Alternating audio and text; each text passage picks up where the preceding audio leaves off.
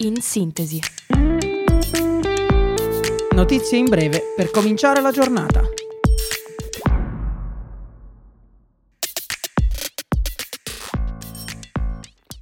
Buongiorno a tutti da Radio Yulm. Io sono Camilla e questo è In Sintesi, il podcast dedicato alle notizie del giorno. Prorogata di due giorni la tregua tra Israele e Hamas grazie alla mediazione di Stati Uniti, Egitto e Qatar. Si è concordato il rilascio di altri 20 ostaggi israeliani, in cambio di 60 detenuti palestinesi.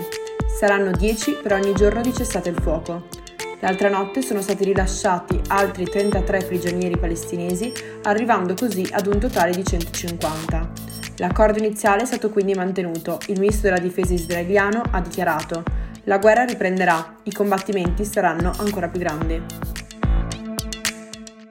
Ieri mattina, dalle 10 alle 10.30, si è svolto l'interrogatorio di garanzia di Filippo Turetta. La breve durata fa ritenere che il giovane non abbia risposto alle domande, avvalendosi della facoltà di non rispondere. Presenti il GIP di Venezia Benedetta Vitolo, il PM Andrea Petroni e il suo regale. L'avvocato Caruso, suo difensore, ha dichiarato Turetta ha ammesso l'omicidio in conclusione, Filippo avrebbe detto: Sono affranto, voglio pagare per quello che ho fatto.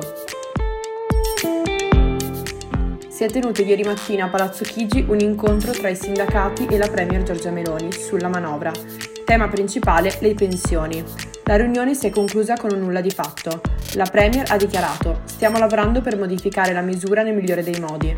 I sindacati sono divisi. CGL e Will accusano un governo insensibile alle piazze e che al momento non ha cambiato nulla. La CISL ritiene sia stato fatto un incontro molto importante e un segno di rispetto dopo le mobilitazioni. Dopo due tentativi fallimentari, la Corea del Nord il 21 novembre è riuscita a lanciare in orbita il suo primo satellite spia. L'obiettivo è di monitorare le forze armate degli Stati Uniti e della Corea del Sud il 25 novembre avrebbe scattato delle foto alla Casa Bianca, al Pentagono e anche a Roma. Secondo l'intelligence sudcoreana, il satellite di ricognizione non sarebbe mai potuto partire senza l'aiuto di Mosca. Expo 2030 sarà ospitato a Riyadh. I delegati dei Paesi membri del BIE riuniti oggi a Parigi, hanno espresso 119 voti a favore della città saudita al primo turno. Ha conquistato così oltre i due terzi di preferenze, sufficienti a evitare il ballottaggio. Seconda classificata Busan, con 29 voti. Roma è fuori d'Expo, con appena 19 voti. Gualtieri ha mareggiato. Una brutta sconfitta quella di Riyadh, è stata una vittoria schiacciante. MotoGP 2023 a Valencia, Bagnaia vince per la seconda volta consecutiva il MotoGP in sella alla Ducati. Il pilota ha dichiarato: Non ho visto il cartello Martin out fino alla fine. Ha infatti corso senza sapere della caduta del suo avversario George Martin, errore che gli ha permesso la vittoria. Da lunedì 4 dicembre verrà emesso il bollettino per pagare la seconda rata universitaria.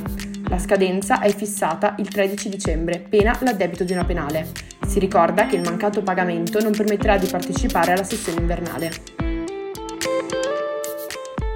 Queste erano le notizie della giornata. Ci risentiamo domani, sempre su Radio Yulm, con In Sintesi.